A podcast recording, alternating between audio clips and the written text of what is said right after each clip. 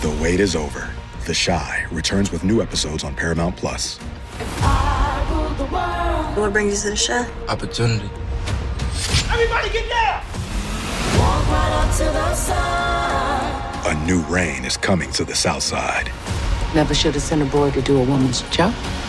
The Chi. New episodes May 10th. Visit ParamountPlus.com slash The Chi to get a 50% discount off the Paramount Plus with Showtime annual plan. Offer ends July 14th. Subscription auto-renews. Restrictions apply. And we are back, folks. Another edition of the Michigan Recruiting Insider. And we are going to be talking about the recruiting board, resetting a number of recruiting boards, and talking about the guys, frankly, that are must gets for the class.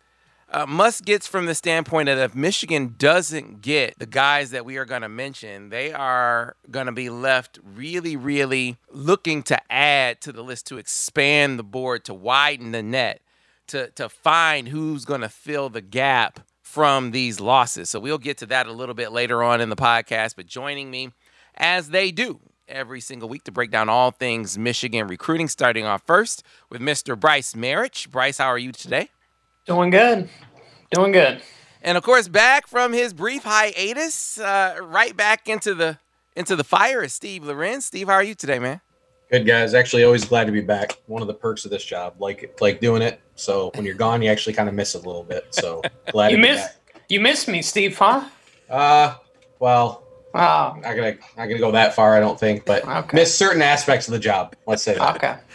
Hey, well, hey, you didn't miss the board after Keon Sabb went to Clemson, right? We'll get into that shortly. Before we do, want to remind you if you if you like this podcast, be sure to rate it, be sure to review it, be sure to tell all your friends about it. They can find this podcast wherever they get, uh, whatever platform they like, whether it's Google, Stitcher, Spotify, iTunes, any podcast platform will have the Michigan Recruiting Insider. Just search Michigan Insider Podcast, and then of course.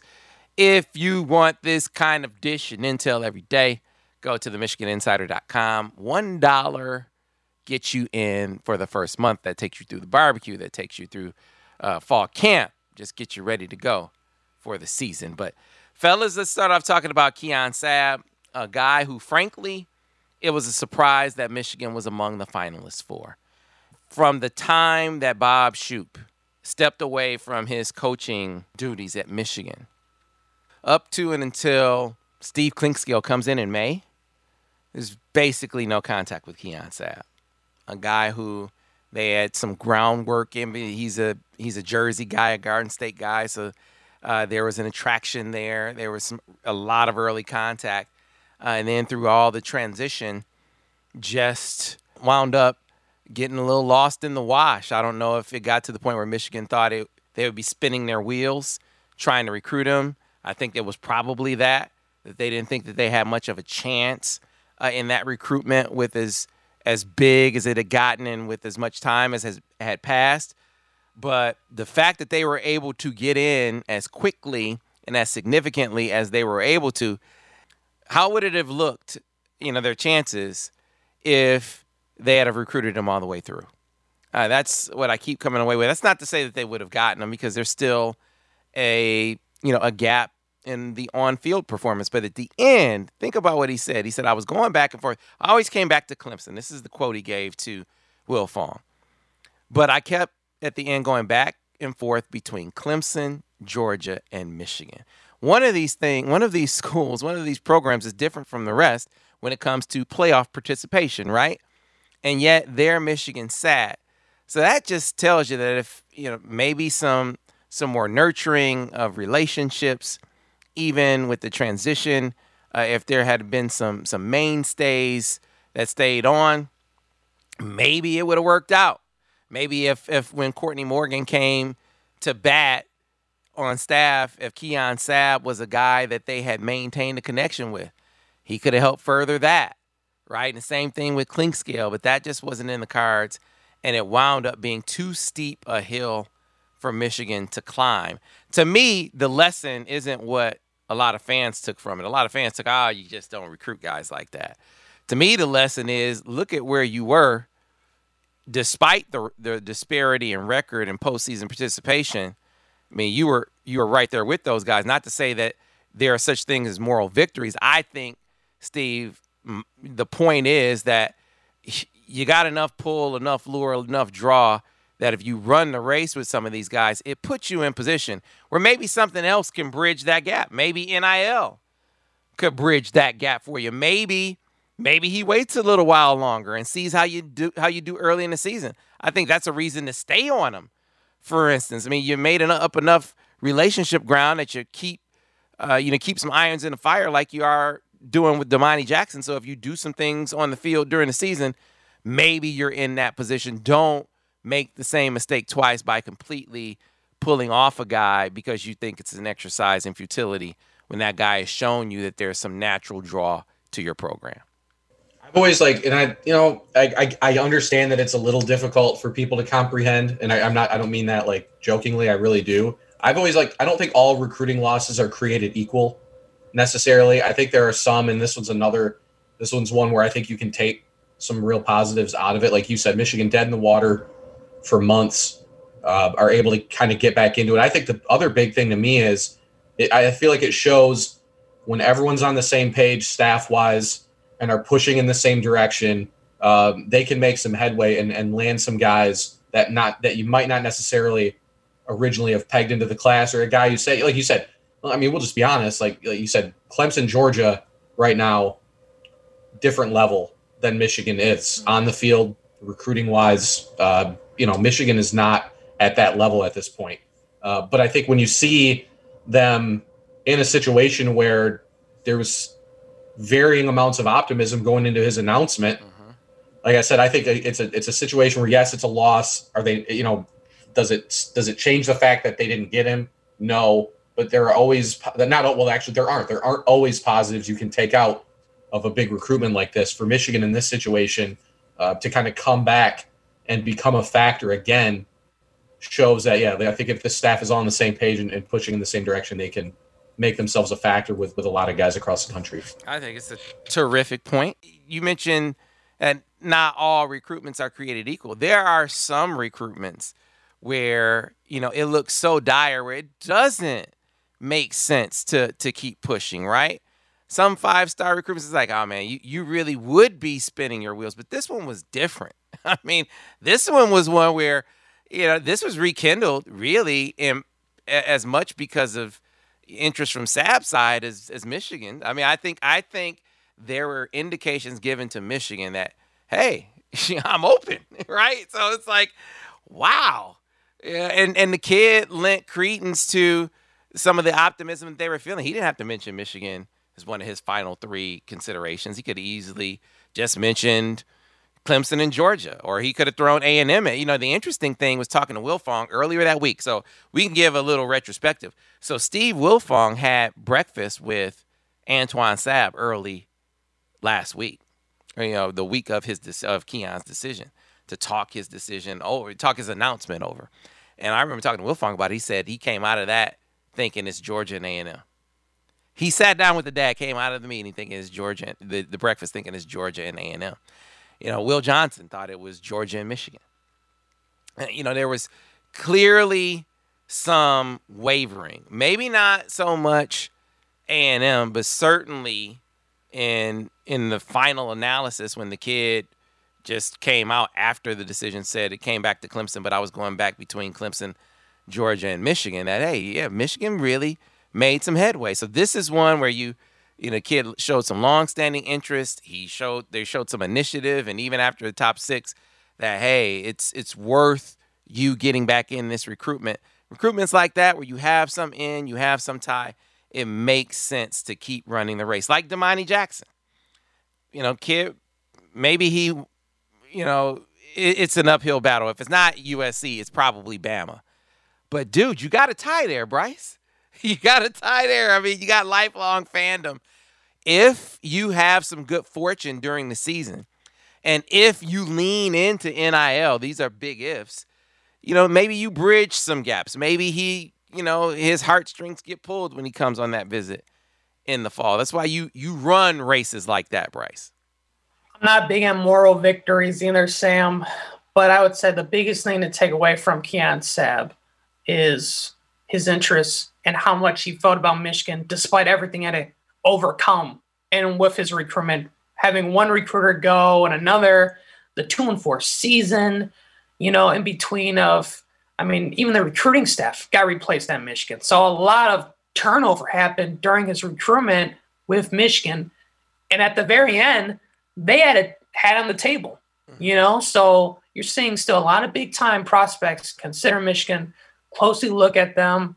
And like Steve said, you know, if you get the guys all together and you see Michigan make that collective big push, they can make things happen. And with Keon Sabb, he's a guy that he's the type of athlete I would too. Keep recruiting, see how the season goes, and maybe you can get him up on campus again, like uh, a Domani Jackson. That's not to say they're going to get this kid. That's not going to say, you know, he is going to even visit. But just have plant that seed in the back of his head, keep talking to him, see where his mind's at, and go from there. But you know, you just got at this point, you just got to move along, see what the other options are at safety. Right. So let's start talking about those other options. Dillon Tatum. So, how many podcasts have we talked about Dillon Tatum? Right. It's it's been a long, a longer road than expected. I think you reported in April, Bryce, that he had a decision coming, and the finish line has moved a number of times. Uh, it looked like maybe in June something was going to happen. Uh, now we're coming up on the end of July. Been a lot of Michigan State buzz. I know I lowered my crystal ball confidence on him uh, late last month after he got through the um, after he got through Victor's weekend with no commitment. And this was, you know, he the guys on the visit was like, man, he's been like he oh no, I think that was Detroit, Detroit day. Day. He spent like a Detroit, Detroit day, day where he spent like 45 minutes taking photos. They were like, man, what is this dude taking pictures for, right? So uh, that doesn't mean that he's locked in to, to Michigan. We know that there have been things he wanted to see from Michigan. The coaching turnover wound up uh, affecting him. The relationship with Steve Clinkscale was something he talked about wanting to build. I think getting a better feel for how he would fit uh, was another thing. Well, now it's, I, I think, as far as his Michigan recruitment is concerned, at least as far as my crystal ball about projecting him to Michigan, it's crunch time uh, for me. He is slated to visit Michigan next week. He is in the AAU Junior Olympics for track. Uh, that I can I think he leaves the middle of next week for that. He's supposed to make it to Michigan's campus early next week before going on that AAU track visit. If he comes out of that trip without a without either a commitment or an announcement date, uh, it'll be time for me to to lower the crystal ball confidence all the way down, if not flip altogether. I, I think his where things stand, the timeline with him is inextricably tied, in my opinion, Steve, to to Jacoby Albert. Uh, I think I think one whichever of those guys jumps first uh, could really alter what happened. It, it's a little bit different. It's a little bit different because Jacoby Albert is such a wild card. He could be offense or defense, and I think they've said that to him. But I, I just, if they got Jacoby Albert, I, I, absolutely would not have a crystal ball for uh, Dillon Tatum to go to Michigan at that point. If Dillon Tatum chose Michigan, I could still see them taking Jacoby Albert because Jacoby Albert could wind up being offense. He could be nickel. He could be corner. He's just, I think they look at him in so many places. He's like a team take kind of guy. So I, I think it's a it's a D Day type of situation, Bryce and Steve. At least as far as my crystal ball with Dillon Tatum is concerned. It makes sense too. And and I, I mean, this should all get wrapped up. Was Albert's committing, I believe, in the first week of August. He's going to make his decision. That looks like it's Michigan or Auburn. Uh, the feel is that Auburn has kind of gone back and forth on him a little bit. We'll see if that ends up mattering or not uh, for a kid out of Alabama. Uh, you know, got to think if one of the in-state schools really wants, it's going to be maybe a little bit tough. But but Michigan, I think it's hard to say they have not prioritized him more than Auburn has, and for a longer period of time at this point, right? So Michigan does have that in their favor.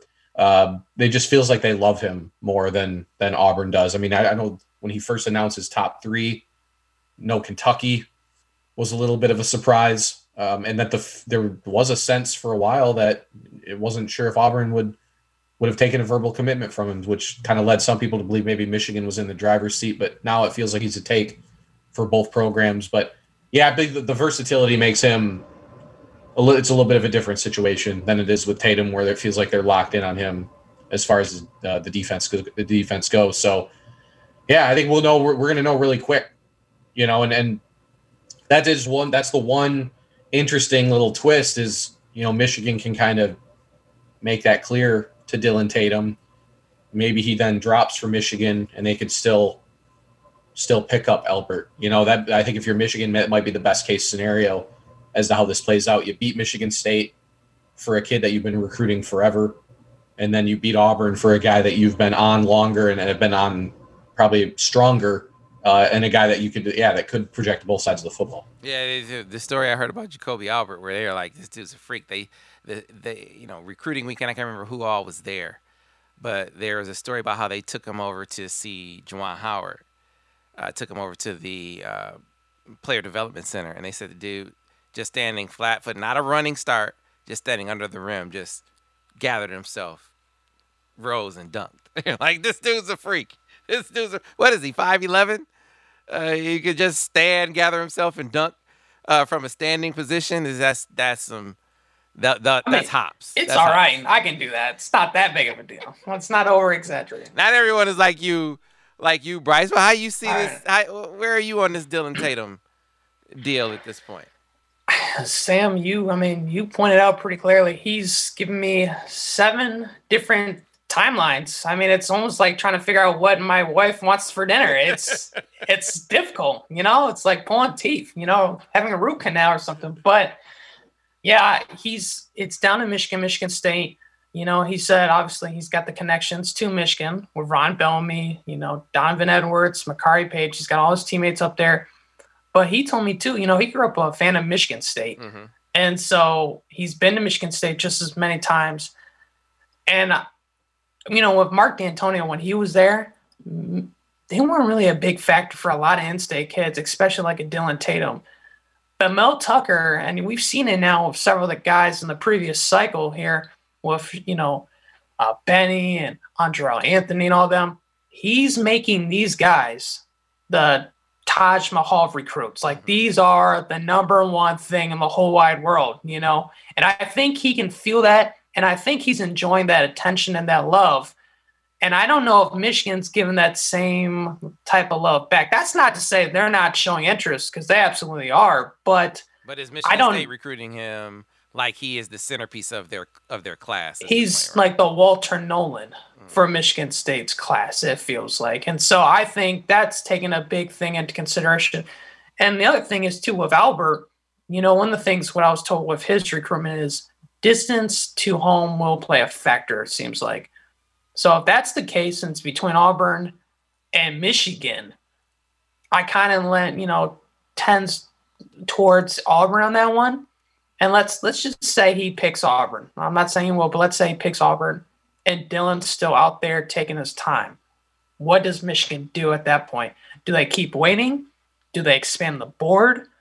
What what where do they go from there? So that's another interesting thing as well. Yeah, I, think it will be one of those deals where they keep running a race with him, but the, but the board gets expanded, but in a way that's different than I think maybe people are anticipating. So, Andre Stewart, the kid out of Georgia, committed to Kentucky, was one of the guys that Steve Clinkscale offered very, uh, you know, not long after he came into the fold here at Michigan. I think that the the feeling is that he can play safety, that he could be a safety prospect, or you could, you know, if you got another one of these corners, the the guys that you have in the fold. I know in talking to you know talking to Miles in the in the past, you know, corner safety, you know, he has that kind of versatility, so you could sort of play around with it a little bit as well. Whether that's getting a guy like Jahlil Florence who could open up some versatility on the back end with the guys you have. Because remember, you, you got three corners in the fold right now.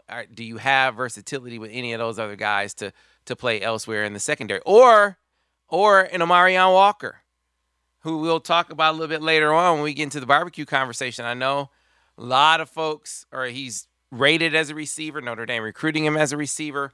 Michigan recruiting that guy as a DB. 6'3, 170 pounds, 4 4 40 at, at Alabama's camp, 40 inch vertical at Alabama's camp. I mean, that's a guy uh, that has corner safety versatility too. So, uh, you know, I wouldn't necessarily pigeonhole that spot to, hey, they got to get another guy that's rated at safety.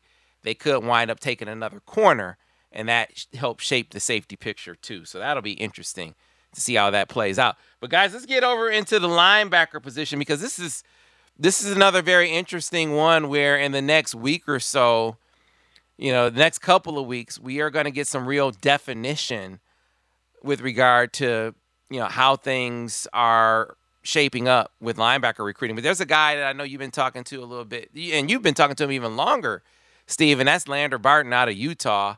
Some buzz there with Michigan. The question is, how much should we take from that buzz right now with regard to Michigan's chances? So I think we had briefly discussed him before we got on Sam. There's deep connections to the Utah program. I was looking at his profile today. Uh, I did the update on him earlier. I know Bryce has a more in-depth one coming tomorrow. Uh, he hadn't like had like a any kind of substance substantive update uh, in like two or three months on the site from anybody, not just Michigan. He's had one of the of anybody in the top two four seven. He's probably I, I bet he's had one of the four or five quietest recruitments of any kid uh, that's being heavily recruited in 22. It feels like he's only visited Utah. I did see one report that he, he did, like camped at like some sort of camp that was like the Utah coaches were at or something like that. Um, he's a guy Michigan's been trying to get to campus uh, multiple times and for months. You know, knowing that this summer kids would be able to come up and visit. Michigan was really pushing hard for since like the winter, basically since you know he's one of those guys that the staff offered very early on, and uh, they just haven't been able to kind of make it work so far. And I, I know it's aiming towards an in-season visit, which I think all of a sudden would become a very important visit for Michigan. I mean, well, really, it's going to probably make or break it if he does come up uh, anytime this fall uh, for Michigan's chances, because it'll probably be the only time he's there before he makes a, a decision or whatever. So he's been the tip top. Like I say, we have the top targets list, and then we always do talk about some guys that we call tip top targets. He's definitely in that tip top category, but you know, so what, and I know we talk about linebacker. This is where kind of missing on a kid like Josh Burnham puts a lot of pressure on Michigan you have a kid in your own backyard that you kind of miss on. Um, now you're fighting Utah for a kid straight out of Utah, and you're fighting Texas, LSU, and Baylor for a, a kid out of a small town in East Texas. You know, makes it puts a lot of pressure on Michigan to win a race where they don't maybe have some of those built-in advantages they did uh, with Josh Burnham. Yeah, man, it's it's interesting. I mean, this is a kid. You, you mentioned the deep, deep ties deep ties to Utah. Mom and dad were both standout athletes at Utah.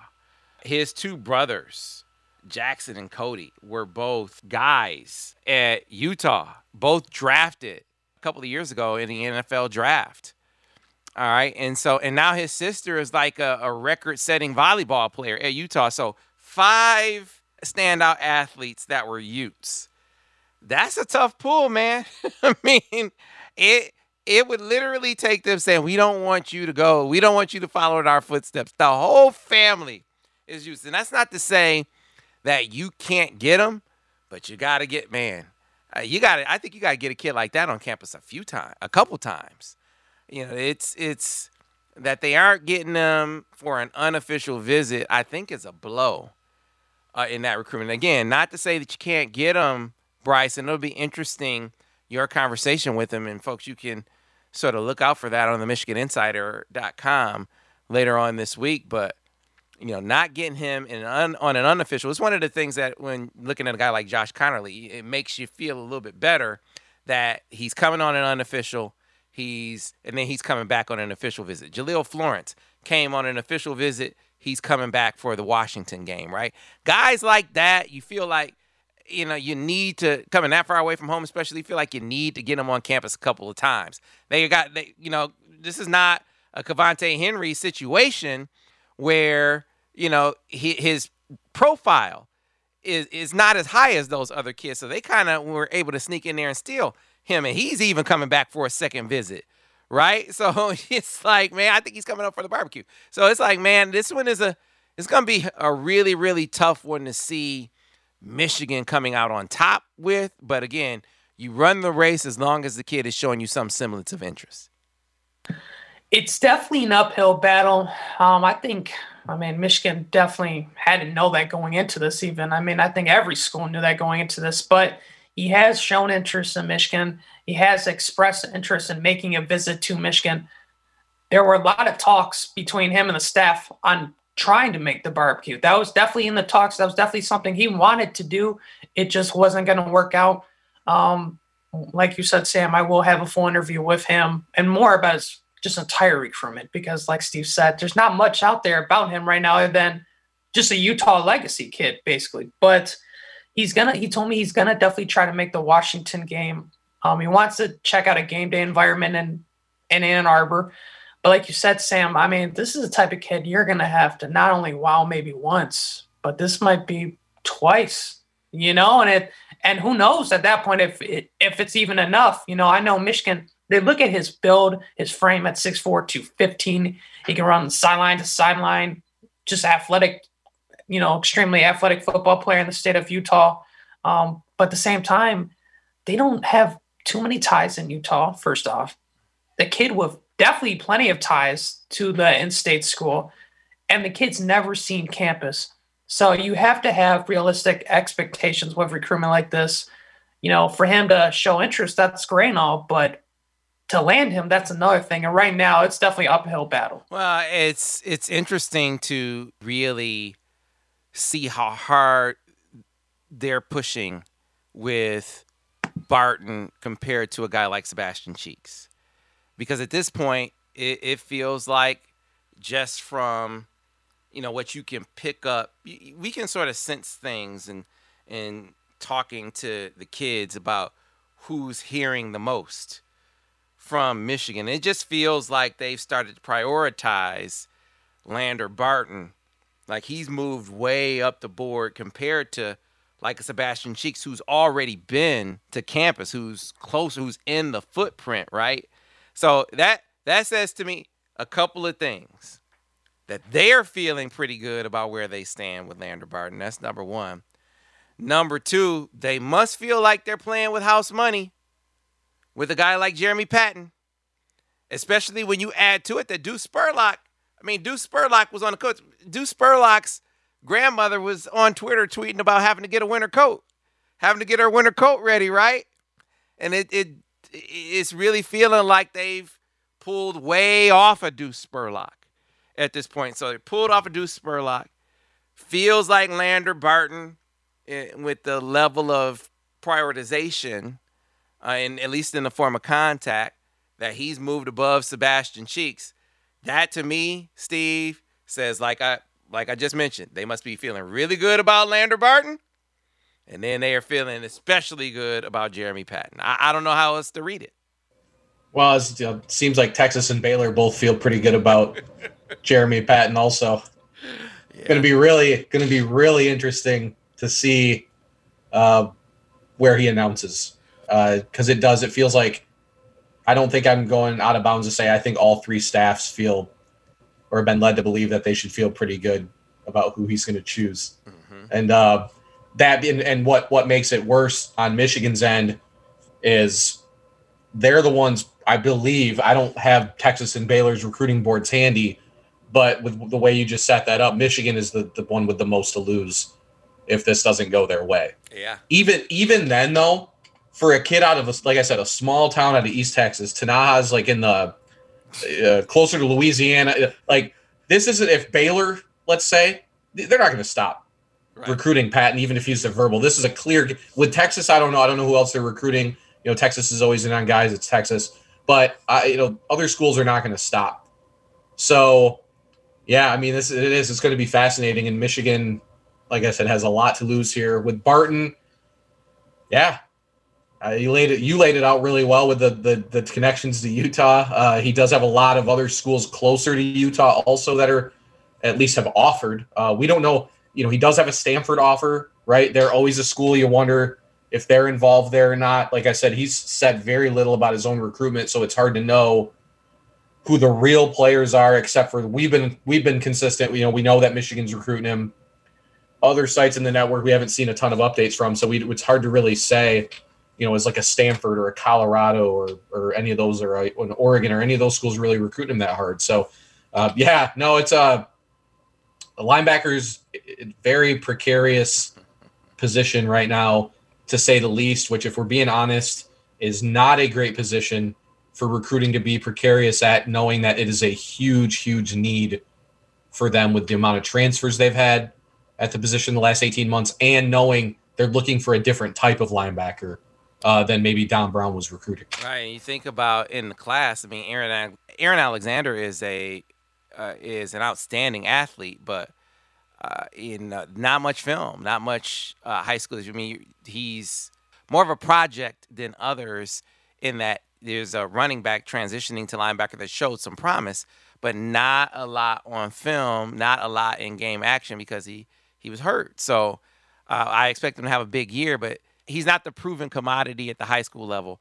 that some of these other targets are. Before we get to this break, because I want to get to I want to get to the five guys that we look at in this class and we say, hey, Michigan, these are like maybe the must get guys. That if they don't get them, you're you're left like, okay, now we got to figure some things out. We got to, if you're Michigan, you're saying we got to figure out what are we going to do, where are we going to turn? Do we widen our net now based on missing on this guy? But Sebastian Cheeks, you know, it, it felt like coming out of the visit that that that one was was really trending up and while I think he really liked the visit, I just it just Brice, it just feels like, you know, the the focus has shifted more Barton's way. And again, a lot of that might be playing with house money with Jeremy Patton, but it just feels like Sebastian Cheeks that there's some other some other suitors of his that are are more at the fore of that recruitment right now. Well, he came out and announced uh, commitment date, I think at the end of the month or so. Um, so he's going to be letting it, the world know where he's going. And right now, I don't think it's Michigan. I, I just don't think Michigan's. Here's the thing about that recruitment Sherrone Moore has been recruiting the kid for years. Right. So Michigan is very familiar with him, with the family. I mean, shoot, JJ McCarthy's family is very familiar with the family. Right. Um, so there's a lot there's ties there there's long standing history with the kid but it's a new defensive staff and they have different what they want right what they want you know and i don't and i think going back to like a justice finkley they don't want to put a basically fit a you know round or round peg in a square hole at that point they don't want to try to jam they want to find the guys that fit their system the best regardless of you know rankings or offer lists or whatever and, and like I said, with the old defense staff, they had a different way. So it's going to be interesting how this plays out. Um, I know Michigan's still making a push there. They're not giving up, obviously. But at the same time, if I had to pick today, I'd probably pick North Carolina. I think North Carolina, he's had a really good connection there with the defensive staff, especially Mack Brown, the head coach. Um, and, and they're, they're all right over him. I mean, they're all over him. Both Yeah. feet, both feet, everyone just uh, bum rushing him. With he's a he's a major, major, major, major priority for them, and I think he's probably feeling that. I think he's probably feeling that. So we, we will see. We will get to the five guys though. So let's take a break here. We'll come back on the other side, and we will get to the five guys that we think uh, at this point in the recruiting. And to be clear with this recruiting picture, you know, Michigan was just their last commitment. I think moved them inside the top ten, and now based on movement elsewhere, they're at number eleven. So it's not like they're in dire straits.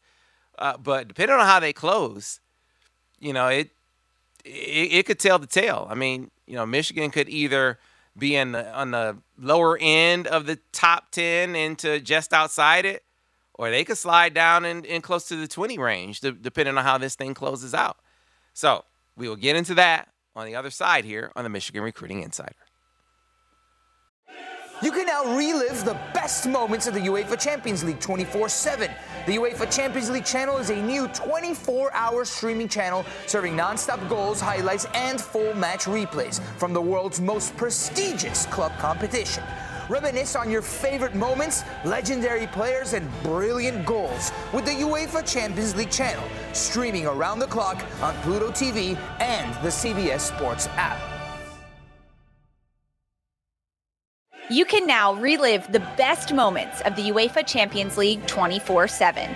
The UEFA Champions League channel is a new 24 hour streaming channel serving non stop goals, highlights, and full match replays from the world's most prestigious club competition. Reminisce on your favorite moments, legendary players, and brilliant goals with the UEFA Champions League channel, streaming around the clock on Pluto TV and the CBS Sports app. And we're back, guys, here on the Michigan Recruiting Insider.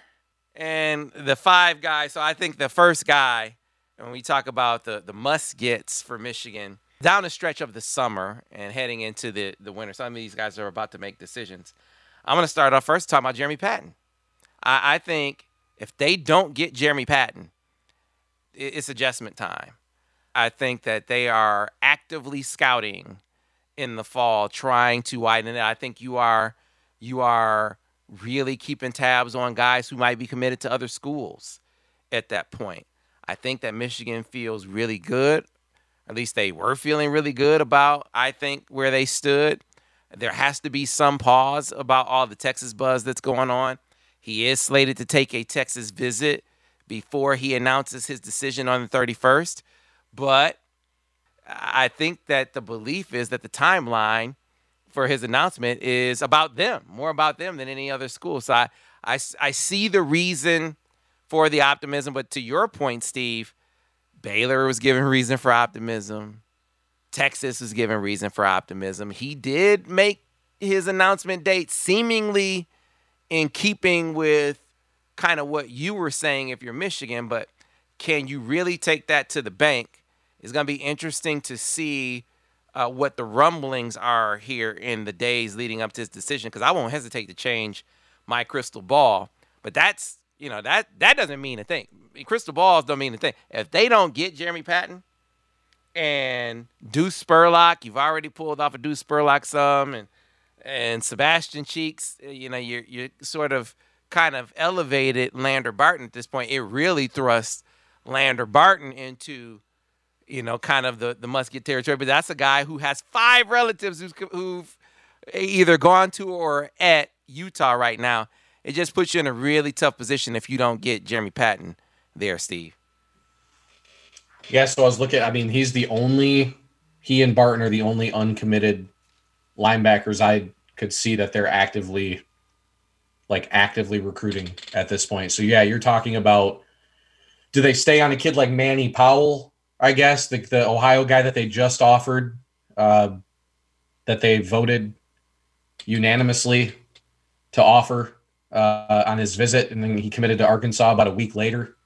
Uh, do you stay on a kid like that? I mean, it is. It's going to either be uncommitted guys, or I mean, committed guys elsewhere, or yeah, or or Travius to... Lathan, uh, Travius Lathan, a guy that they offered, showed some interest in. They have some ties to that school. That's where Jalen Brown, the the five star now the five star receiver. Is he the number one receiver in that class now? One or two. He's he's right up there. Yeah, yeah. you know, Michigan very much in the running. Uh, not just with with Jalen Brown, but just at that school. Think of all the ties. You got Desmond Howard in the school. His kids go to school there. He's coaching on the on the roster. He's a mentor, you know, volunteer coach when he can, and he's a you know a mentor of sorts for Jalen Brown. But you got some Michigan influence there. Juwan Howard's kids went to Gulliver uh, before they uh, transferred and went elsewhere. And the, the AD, who's from Michigan, is really tight with Juwan too. You got you got some ties there with a guy like Travius Lathan, who there was a lot of word, a lot of talk he was going to commit to West Virginia when he went up there. He did not commit to West Virginia. He's uh, the word is he's looking to get out of South Florida. Being you're gonna have to maybe kick tires like that if you aren't already, if you miss on a Jeremy Patton. That's that's the kind of what I'm talking about. If you don't get Jeremy Patton, man, right. you're you're looking around, in my opinion, at that point, especially if Lander Barton is at the top of the list with all the ties that he has to to Utah. So it's gonna be interesting to see how how that all plays out. Let's let's move on. How about one from you, Brice? A, a must get for for Michigan in the in the five. We got Jeremy Patton. Who would you add to the list? I would add Deone Walker. I know we just talked about him last week on the podcast. Uh, Detroit Cass Tech. He's now four star on the composite. Um, and he's a guy. I mean, we Steve brought it up even before the podcast we recorded. He's like a jumbo athlete in terms of he's important because he could play defensive tackle, who Michigan has compared him to uh, Calais Harris or Campbell. Um, Calais Campbell, yeah.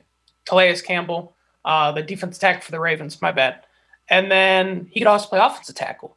And so offensive line recruiting so far has been hit or miss. Um, you know, and that's I think been Sherrone Moore been dealt a oh, you know tough hand, just kind of where he was projected in and where he came in with the recruiting. But yeah, Deone Walker, he could play both sides of the line. He's an in-state guy. He's from Detroit Cass Tech. He checks a lot of boxes, and he's a guy that I think he could play pretty early as well. I mean, he has the you know size, he's got the strength, and he's someone that definitely fits at positions of need. You know, this is a guy that you know if they miss on him, like we're talking about, Sam, you miss on a Deone Walker. Who do you go for? Because there's not a lot of 6'6, 330 pounders or whatever he is now walking around the streets, you know, especially one right in your own backyard. So he's tough to find and tough to miss. And this is one you don't want to miss as well. Right. It relieves some of the pressure on both sides. Like if let's say you missed on some of your O line targets and hit on some D line targets, which we're going to be talking about here in the top five must gets.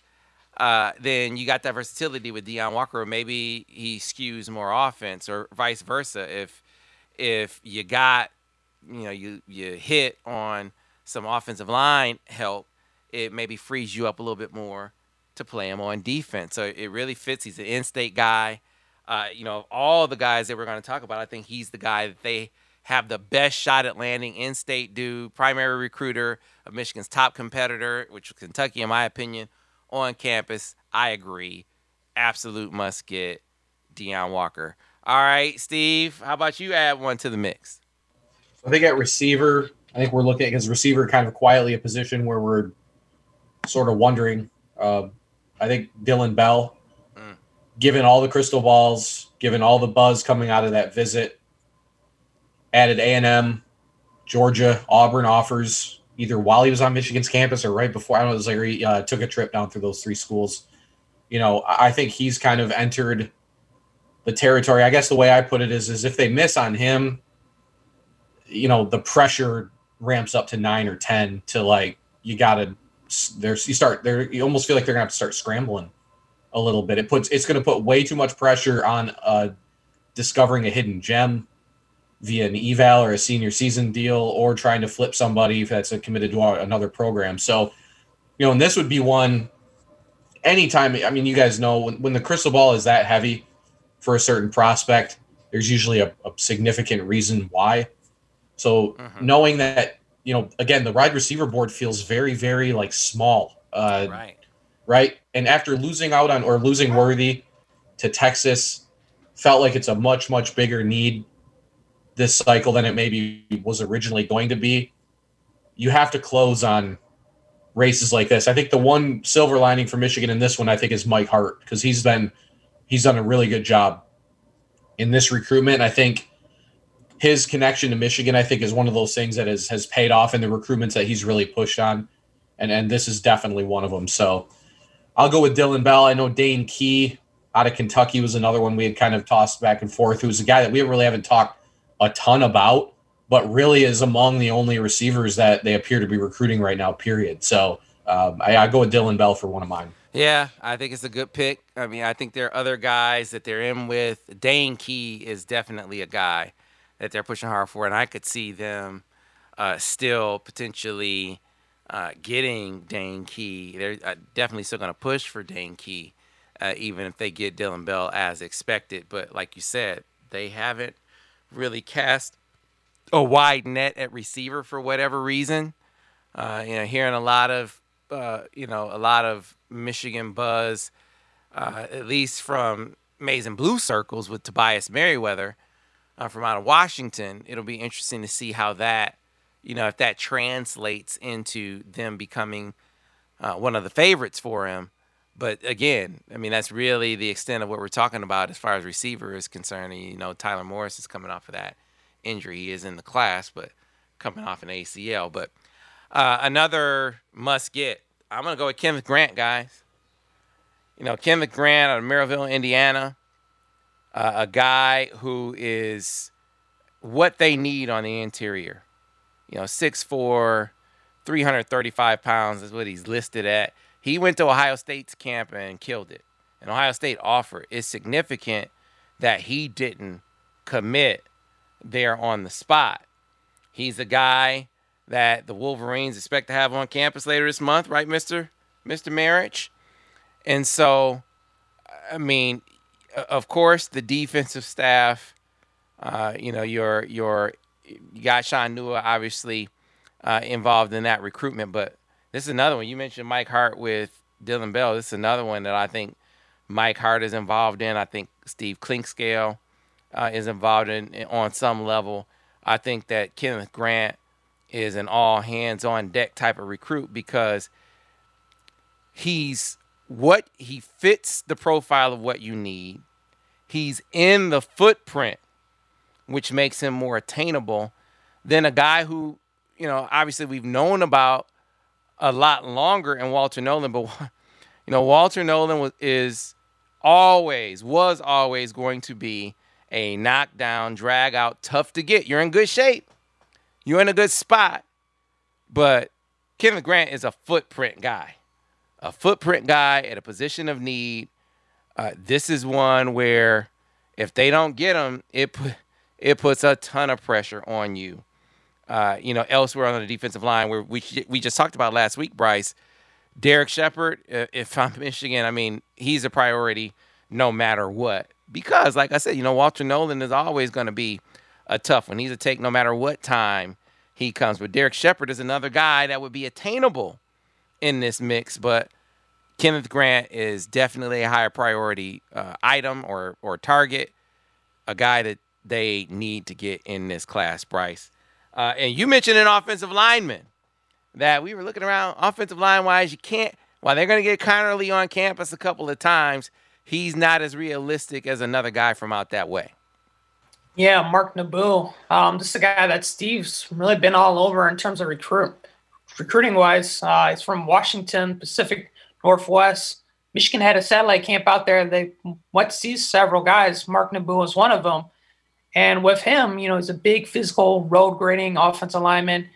He came up to Michigan on an unofficial visit last month. Um, and Sherrone Moore got to work with him, got to really spend time with him, got to know him.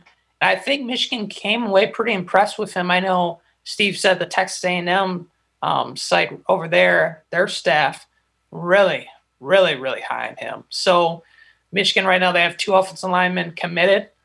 You're gonna need more than two every cycle. That's always a must. And he's a guy I think they have a good shot with. They've made him a top priority. And at this point, I'm not sure who else on the offensive line board there really is. You know, I mean, realistically, you know, we're gonna we talked about Conerly, but the same token, you know, that's a tough pull. Regardless, that's like a Walter Nolen. That's they are in a good standing, but regardless of where you are, it's still a tough pull. Mark Nabou is a guy that I think Michigan has a better shot with at this point, and he's more of a top priority just because of the chances you have with him and what he can fill up front as well. Right. So that's our five guys: Jeremy Patton, Deone Walker, Dillon Bell, Kenneth Grant, and Mark Nabou. Uh, the guys that they, those guys need to be uh, in the class, or it's, it's really going to shift some boards and some emphasis as they try to they try to expand things. But, you know, looking ahead to the barbecue at the big house, guys, to sort of close out this week's discussion, there definitely are noteworthy targets heading to town. And we will start with Josh Conerly, Brice, you know, coming all the way from Washington, the first of a couple of visits, returning the satellite camp favor. This is a huge, huge deal to be getting him on campus. Because this is unquestionably the top line target left with George Fitzpatrick off the board, right? Falentha Carswell, the young man who, uh, you know, the AAU basketball guy who just started playing football in the spring, on the barbecue at the big house list, just committed to Miami tonight. Now, will he still come on that visit? I think Michigan is going to push for that. I think Michigan's still going to try to get Falentha Carswell up. That remains to be seen. But again, it it shift it makes that focus on Josh Conerly even greater that he's coming on his visit, Brice.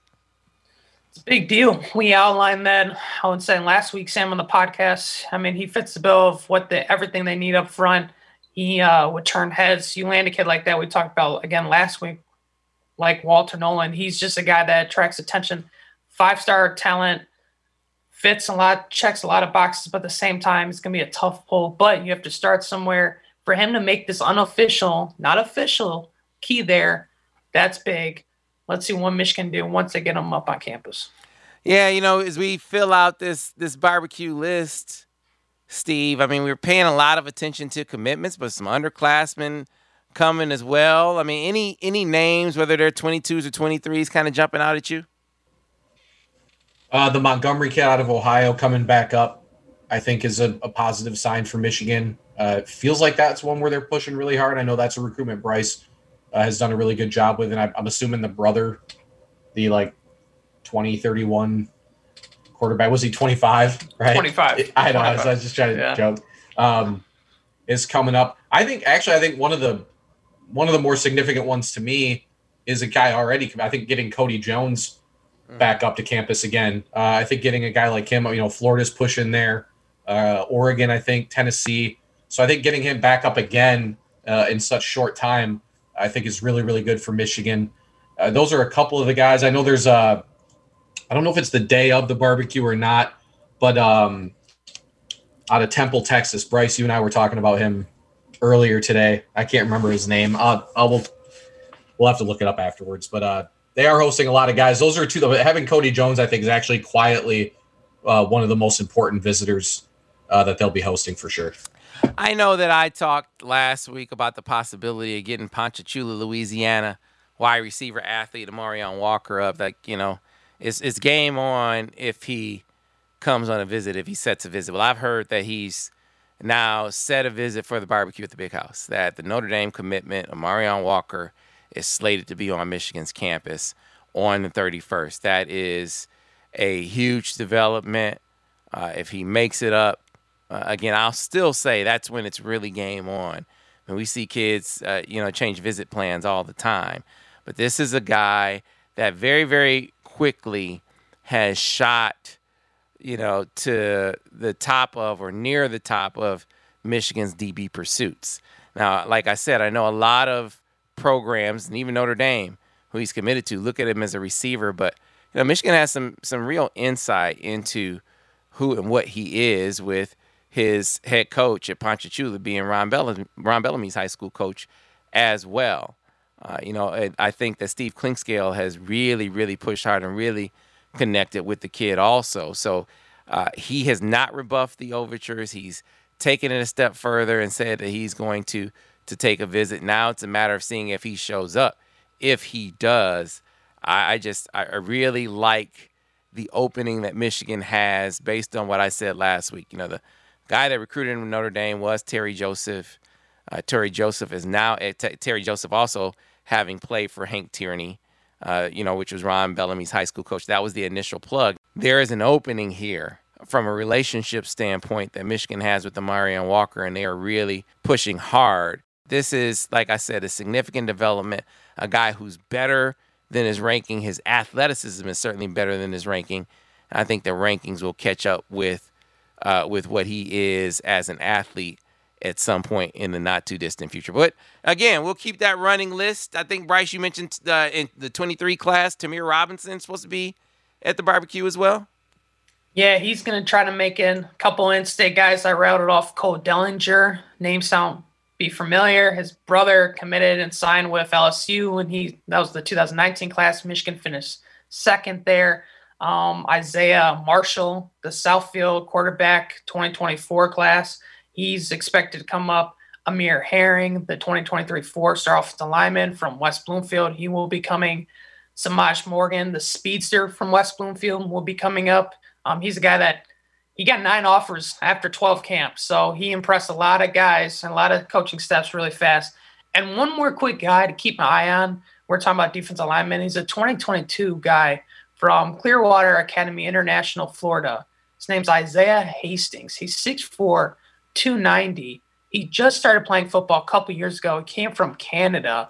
Um, he's picked up several offers. He just got one actually tonight from Miami, and uh, Michigan will be having him up for the barbecue. This will be his first trip ever. Uh, Michigan offered actually only earlier this month. Sean Newman has been talking with him. So intriguing athlete. He's new to the game.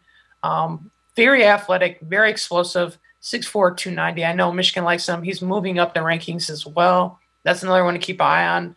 But yeah, Sam, we're going to have plenty more names on the Michigan Insider. Yeah, be sure to check it out. That is going to do it for this week's edition. Uh, we come back around next week, like you said, Brice, we will we'll be in full barbecue mode at that point. So looking forward to that. Of course, if you like this podcast, be sure to rate it, be sure to review it, be sure to tell all your friends about it. They can find it on whatever podcast platform they like. Just search Michigan Insider Podcast and up it'll come.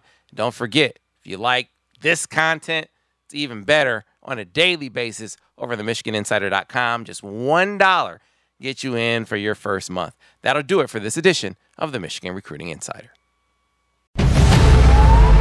New CBS Sunday. You collect rewards, right? This is how I make my living. When something is lost, everyone's looking for something. He finds it. You strong swimmer? So so. So so. So so's okay. Justin Hartley stars. How you survive? You make quick, smart decisions, and you never let panic take the wheel. Sounds cool. It is cool, actually. Very cool. Tracker. New Sunday on CBS and streaming on Paramount Plus.